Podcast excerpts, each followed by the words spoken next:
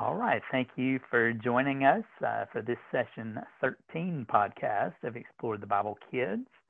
Going to wrap up our study in the book of Joshua, and uh, here is one more story of obedience, or maybe not, whichever way you kind of want to see it. Um, one of the things that God had told his people in uh, their conquering of the city of Jericho was um, that they needed to destroy absolutely everything that was in the city.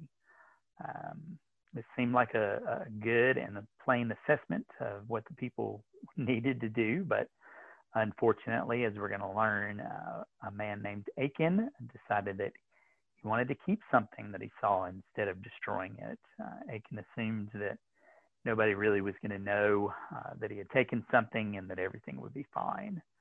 Uh, but Achan did learn uh, that God did know exactly what he had done, and um, and God had sent punishment um, for that indiscretion. Uh, next up on Israel's uh, plan to conquer nations was the city of Ai, uh, which was about two miles from Jericho. So it wasn't far from where they currently were, and it was not a big city at all. Uh, so uh, Joshua decided he didn't need to send the whole company of soldiers and just sent uh, um, a handful of them. So uh, when the soldiers approached Ai and attacked it, uh, the soldiers of Ai actually routed them and killed several of the Israelites who were in that raiding party.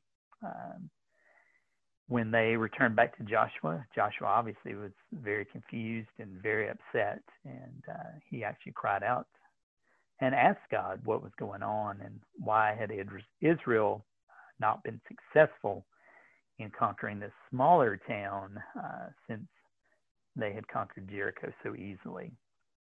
God did tell Joshua at that time what had happened and that sin had entered the camp, and uh, God was not pleased because of the sin and uh, when it eventually was discovered that Achan had taken something from Jericho, and uh, once that was returned and punishment had been doled out, uh, God gave Israel the, the green light to go ahead and head on over and conquer Ai. And that's exactly what they did. Uh, Joshua sent a new team with a new plan, and Ai fell quickly uh, to God's people, just as Jericho had done uh, once again, uh, one of the things that this story is really teaching us is that God's words are important, and God does want obedience uh, to His word.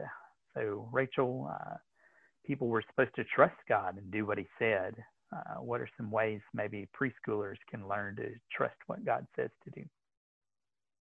You know, trust is difficult, Tim, for even adults at times. And we know that trusting God in everything we do is important. So this week, babies will hear about trust through a simple hide and find activity. Uh, teachers will spread a variety of toys on the floor, just a few items, and cover them with a blanket. And the Bible would be among those items. And as the baby uh, explores and, and toes at that blanket and ex- uh, reveals the Bible, um, teachers can say things like, Oh, you found a Bible. The Bible tells about Joshua. Joshua learned to trust God and do what God said to do. So, again, uh, the story picture will be a great tool to help children hear more about Joshua and the fact that he had to trust God. Toddlers are going to hear about uh, the men Joshua sent to the land to uh, scout it out and explore, and they're going to use um, cardboard spy tubes and they will uh, toddlers will search for, for, things in the room and teachers will co- encourage children to search in the bible to find the story about the, the, the spies in joshua 7 and 8 so while children hear that important story they will hear about how god wanted joshua and the people to trust him. Finally uh, in this last session, preschoolers will play a toss across game to review Bible stories from the book of Joshua.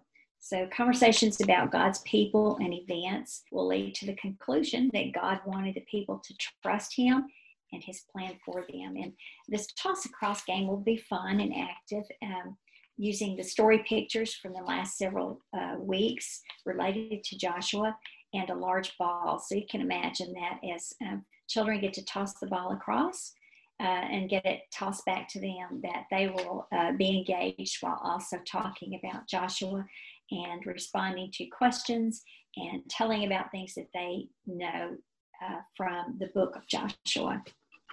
Excellent, very good. Shelley, uh, the people learn that sin has destructive consequences. Um, the most destructive, obviously, is that sin uh, separates us from God. Um, how how can we help girls and boys uh, know that living in ways that honor God is always the best choice? Well, younger kids are going to play a game using balloons to explore the idea of self control. Achan clearly did not practice self control when he stole items from Jericho instead of obeying God. Achan and Israel learned that sin separates us from God. Kids will discuss that it can be hard to resist temptation, but self control is a fruit of the Spirit. So, anytime boys and girls struggle with self control, they can ask God to help them. Our object is an ivory panel that was carved with a scene from today's Bible story. The panel shows the king of Ai surrendering to Joshua. And so, uh, in light of this, older kids are going to make their own version of a plaque carving using Play Doh and toothpicks. So, they're going to review the gospel uh, by looking at the printable and sketching the symbols for each of the gospel statements into their Play Doh. Boys and girls can learn a valuable truth from Achan's sin and his consequences. Sin is serious, it separates us from God, but God provided a Savior, and we have good news.